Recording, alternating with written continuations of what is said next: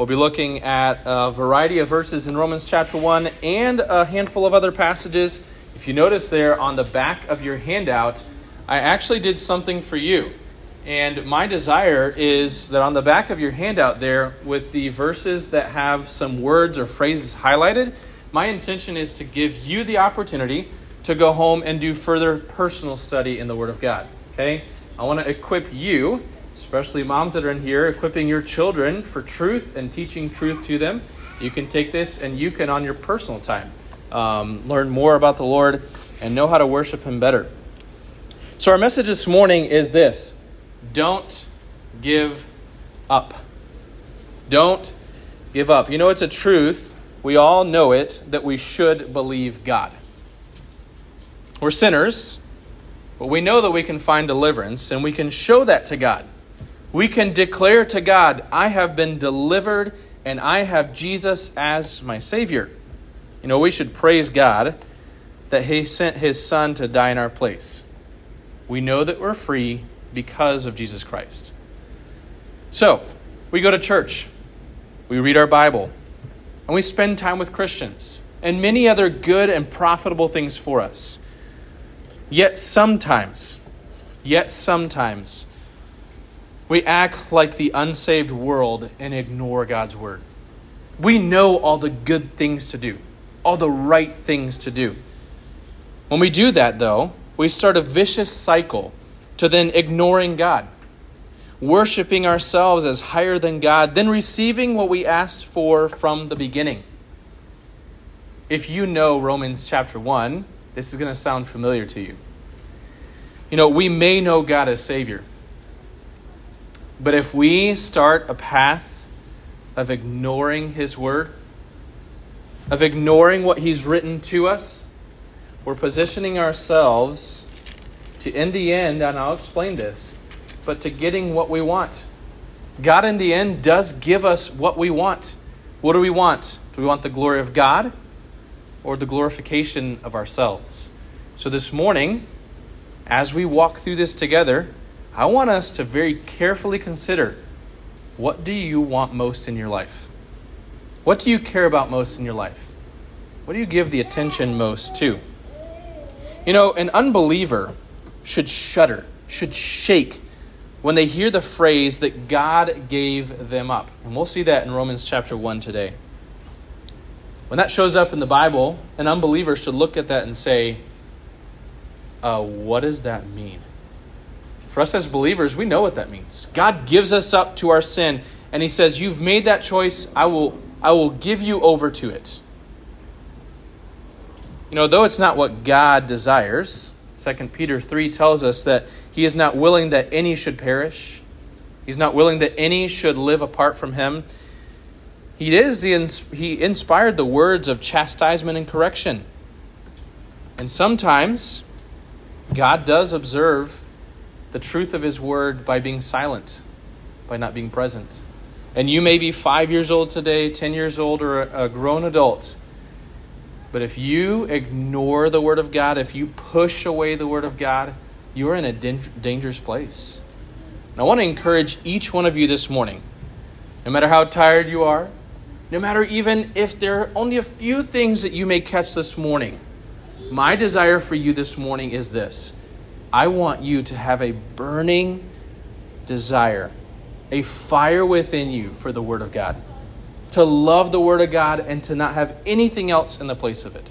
And when you love the Word of God, you love God Himself. I want you to look at Romans chapter 1, and I'm going to read verse 18. Romans chapter 1, verse 18. For the wrath of God is revealed from heaven against all ungodliness and unrighteousness of men who hold the truth in unrighteousness. You know, verse 17 at the end says this the last phrase says this the just shall live by faith. Those who know Jesus as Savior, those who have confessed Jesus as Savior, those who are justified, those who are saved by Him, they live by faith. Every day they walk with their God by faith. But then it goes into verse 18 saying this But those who don't, the wrath of God is revealed against those who are ungodly and unrighteous. Why? Because they hold the truth in unrighteousness. They say, I don't want the truth. And just like this phrase here, we can act like the unsaved world and we can ignore the Word of God. We know what we're supposed to do, right? Let's say this Your sibling is annoying you over and over and over again. And you know I should be kind no matter what. I should be full of grace no matter what. I should not retaliate. But then your sibling comes up for the 732nd time in the day and annoys you once again with that thing. And you say this in your mind, in your heart that's enough. I can't take it. And you lose it, right? You get angry. Maybe even you swipe a hand, let's all be honest, right? That may happen. It happens in my home with my little girls. They may be five and almost three, but when they don't like each other, they may push, shove, pull, pull hair, right? Girls, you know, what? yeah, oh, some of you girls are looking like, I've never seen that. Yeah, it happens, okay? And what are we doing when we do that? In all reality, if you go back to the truth of God, we are ignoring His Word. And that may come through the instruction of your parents. Your parents may be teaching you how to live a life that's godly, but you're ignoring it. Why? Because we believe that God is just and God will justify, He will make things right. We cannot compare God's wrath with man's wrath. Our anger is selfish, it's out of control, it's emotional, and it's foolish. If we look at that verse 18, it says this For the wrath of God is revealed against all ungodliness and righteous, unrighteousness of man. We may look at it and we may think, oh, God's wrath. But when we think of wrath, when we think of anger, man's wrath truly is irrational. But God's wrath is motivated and wrapped up in love. God has an undying love for us. He knows better than he knows us better than we know ourselves. Therefore he pursues us. And how does he pursue us? His Holy Spirit. If you know Jesus as Savior, he is day after day, hour after hour, moment after moment pursuing you. He wants to know you. He wants to love you. And the Holy Spirit is, even as the Bible says, He is our comforter. You know, that sibling on that 731st time hasn't gotten to the 732nd time. When they come up and annoy you, where do you find comfort? Where do you find a willingness and a desire to say, I will be patient, I will be loving, I will forgive once again? I believe it's the Holy Spirit. The Holy Spirit gives us that guidance. I want to challenge you with this conviction stops. The conviction of the Holy Spirit stops when man is not willing to listen to God and rep- repeatedly tells God, Leave me alone. I can do it. You know, sin, ultimately, if I were to sin against David and be angry at him and raise my voice in anger at him because he didn't he did something I didn't like. My sin is against David. But ultimately, who is my sin against? Who is my sin against? God. And how do we know that for a fact? Because God sent his only son to die on the cross for what reason? What did he die on the cross for? You can say it out loud. My sins. So when I commit a sin against David and raise my voice in anger, I'm not just committing a sin against David, ultimately, I'm committing a sin against God. And conviction stops with the Holy Spirit when I say, I don't want this anymore. I just want to do what I want to do. And it may look like an unwillingness to work with your sibling, or an unwillingness to obey a parent, or an unwillingness to be submissive to a teacher. And you find yourself saying, No, no, no, I will do what I want to do. I will not follow what God said. I will not follow what my teacher said. I will not follow what my parents said. I will not follow what my older sibling has said. I will do what I want to do and we ignore it over and over and over again. And ultimately, you need to be convicted by this that your sin is not just against that individual, it's against God. So we need to be very careful to have the conviction of the Holy Spirit. Now, I want to put a picture up on the screen for you. And I want to tie it into to a, to a thought. Okay? It is this it's a pig. It's a pig. That pig is having a time of his life. He's having an awesome time. That pig is where? Where is it? Say it out loud. In the mud. In the mud. Okay? Now, dry mud for us is fantastic because you can step on it no issue, right? But throw a little bit of water in there, it gets messy real fast. Now, there are days like when it rains and you find a puddle and there's mud in it. So fun. Throw mud at each other. A pig loves the mud. Now, there's a reason why the pig loves the mud. Do you know why pigs love mud? Yes. It cools them down. Yes, it helps cool them down. And they're dirty. And we look at a pig and we get within 15, 20 feet of a pig and we go, Ooh, you stink. But the pig loves it. That's what the pig goes back to when it wants comfort. We see it as gross and unnatural. Imagine you doing that. Imagine you going out to your backyard after rain happens and you have an area that's no longer grassy and it's muddy, it's dry mud, but then it rains and what happens? It gets gross. It may just be a little bit of dirt or it may be a ton of dirt after playing for hours and hours and digging holes and then it rains. It's awesome to put some boots on and go and jump in it and just throw the mud. But to you and to me, let's say that on Sunday, Juliana leaves church. She goes to her house, and in her backyard, there's a, a puddle of, water and dirt. And she says, Mom, I'll, I'll be right back. I'm going to go have some fun in the backyard. And she's like, What are you doing? Just don't worry about it, Mom. I'll be right back. And she goes in the backyard, and her mom looks through the blinds, and she sees Juliana running to the puddle of mud, doing the biggest jump possible, and doing a face plant in the mud, and then just playing in the mud.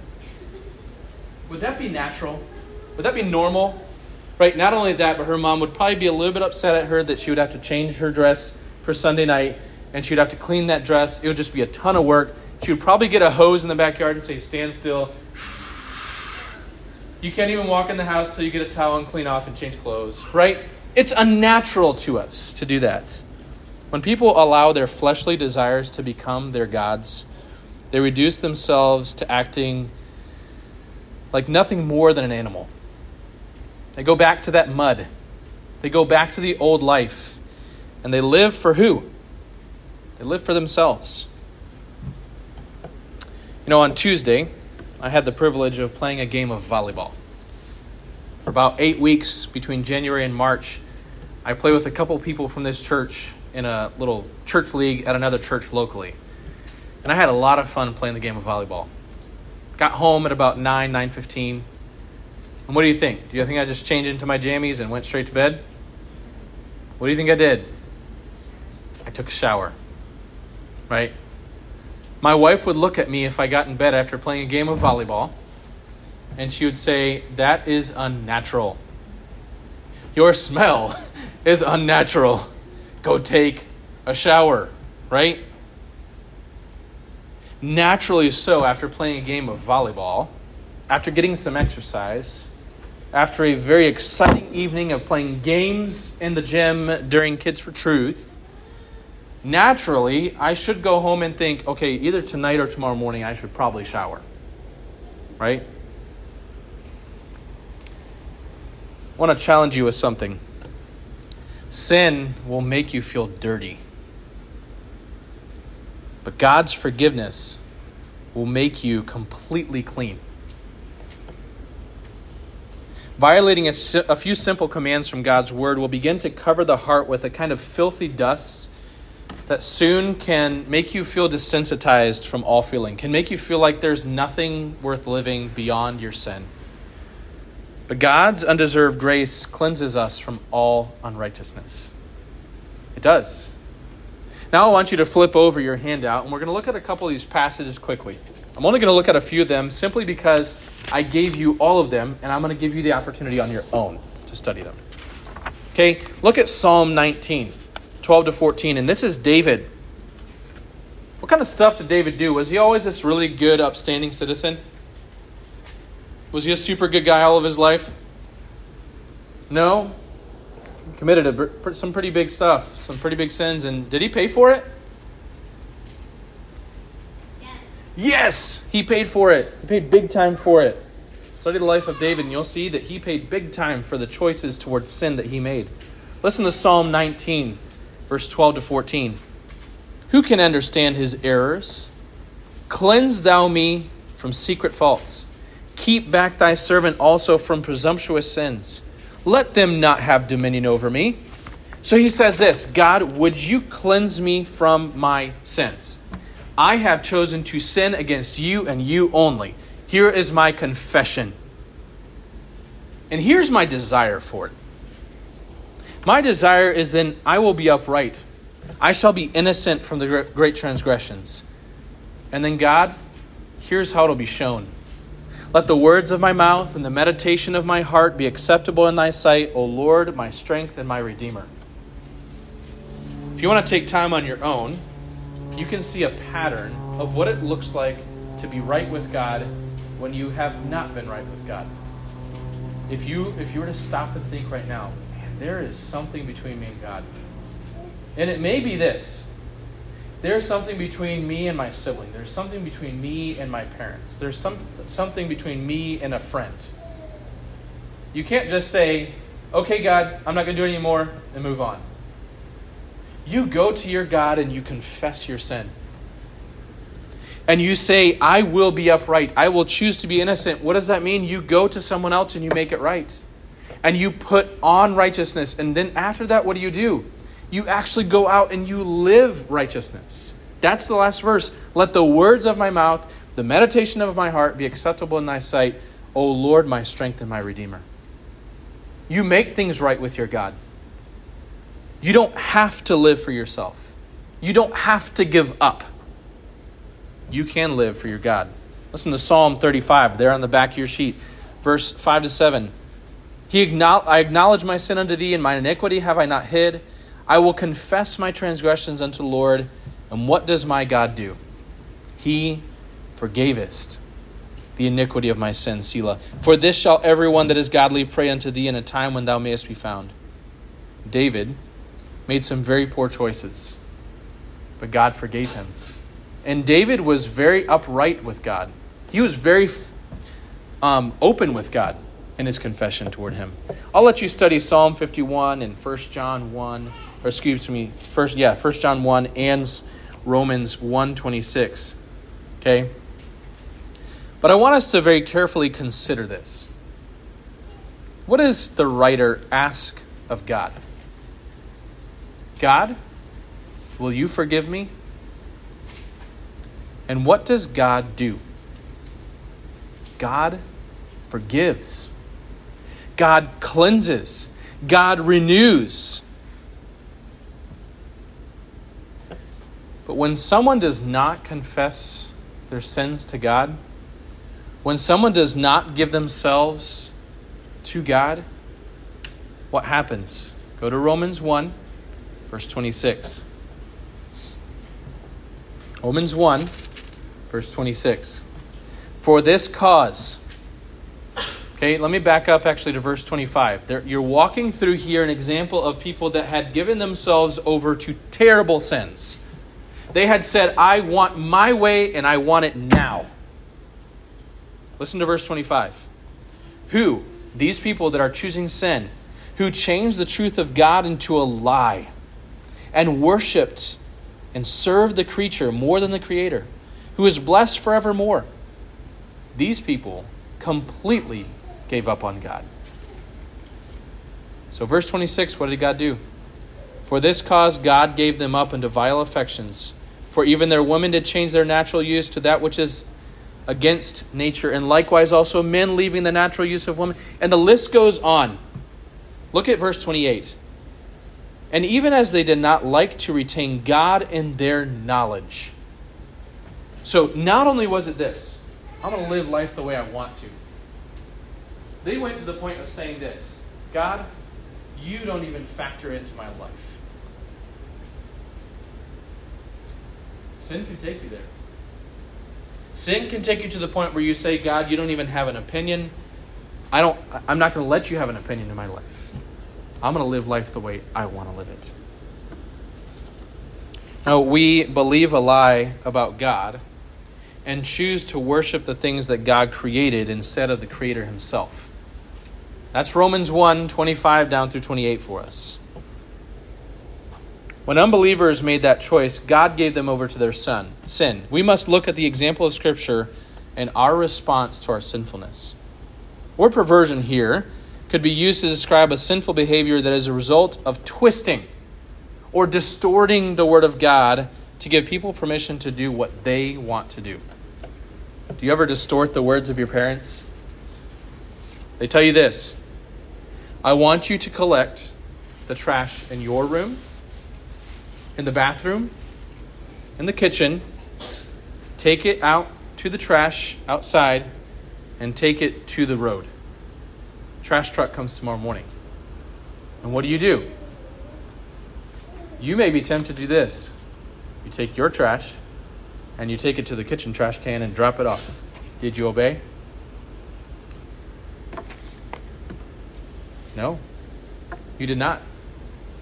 Why? Because you took what had been told to you and you interpreted it the way you wanted to interpret it. Now, I know that's a silly illustration, right?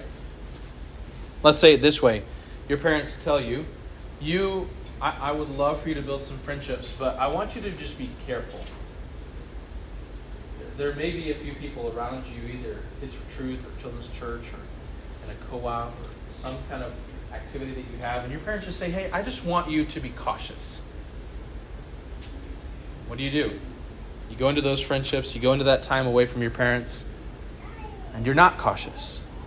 You do what you want to do. Did you obey? No, you distorted it to be what you wanted it to be. Sometimes, actually more than sometimes, we're tempted to live this way. I will live the way I want to based on what I like or what I don't like. I'm going to take the word of God and I'm going to like simplify it for me. I'm going to like take it to a point where if I like something, then I'll do it. But if I don't like something, I won't do it. You know what often people do? They live according to their likes or dislikes. Broccoli. If they don't like to eat it, they don't eat it. Right? I don't like broccoli. I don't eat it. Now, I like broccoli. There may be someone in here that doesn't like broccoli. You are entitled to not like broccoli. Now, it doesn't mean that you're entitled to not eat broccoli if your mother puts it on the table for you, right? She may make you eat it, even if it's just one bite. No exercise. Some people, they don't like exercise. And because they don't like it, they don't do it. What about parents' rules? If I don't like my parents' rules, I just don't obey them. That may be a temptation for us, right? And maybe we'll go even to the point of saying this God's word. If you don't like what it says, you ignore it, you don't do what it wants you to do. As believers, we need to be careful. As a person who has confessed Jesus as our Savior, we need to be careful because even as believers, we have to guard our thoughts.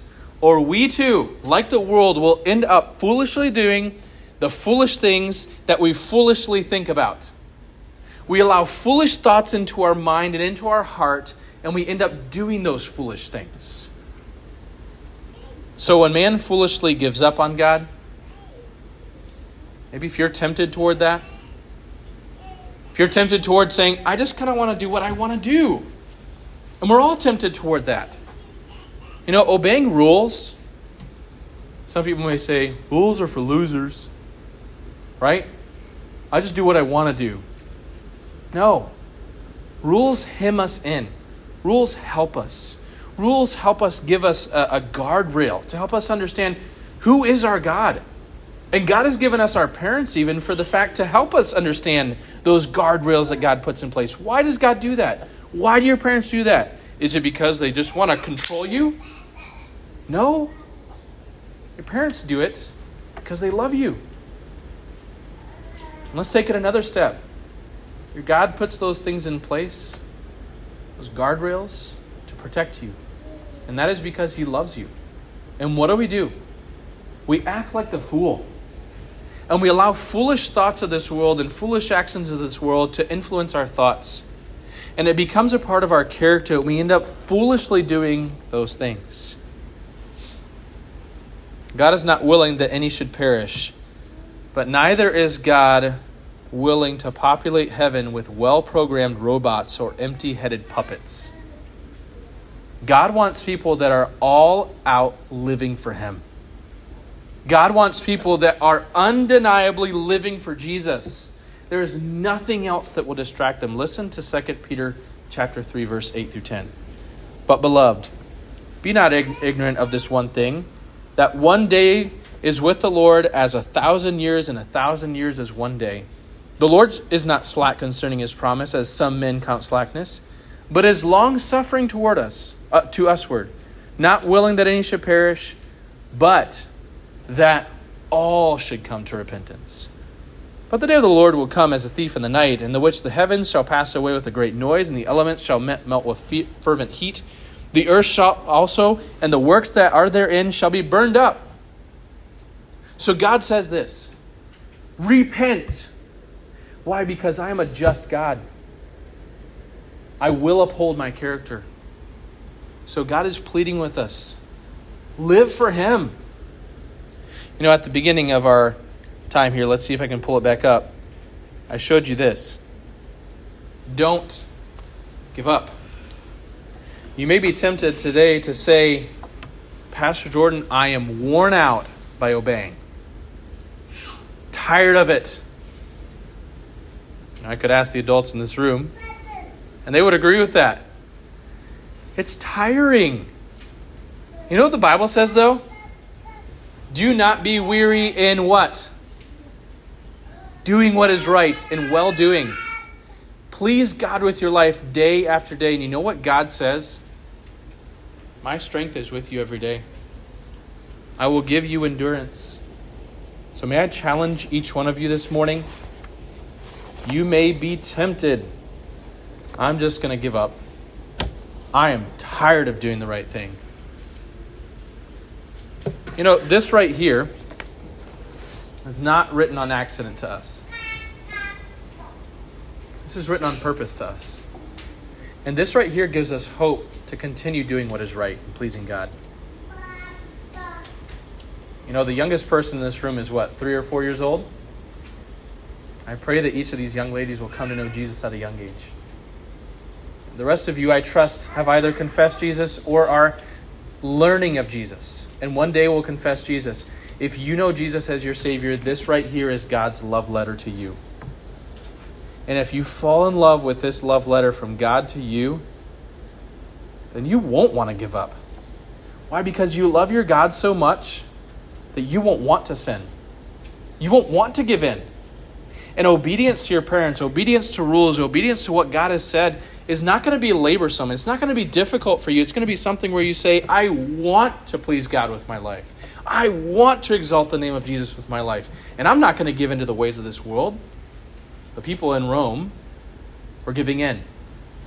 Romans chapter 1, Paul says, they gave into it and they did not want to retain God in their thinking. They wanted to totally take God all the way out of it.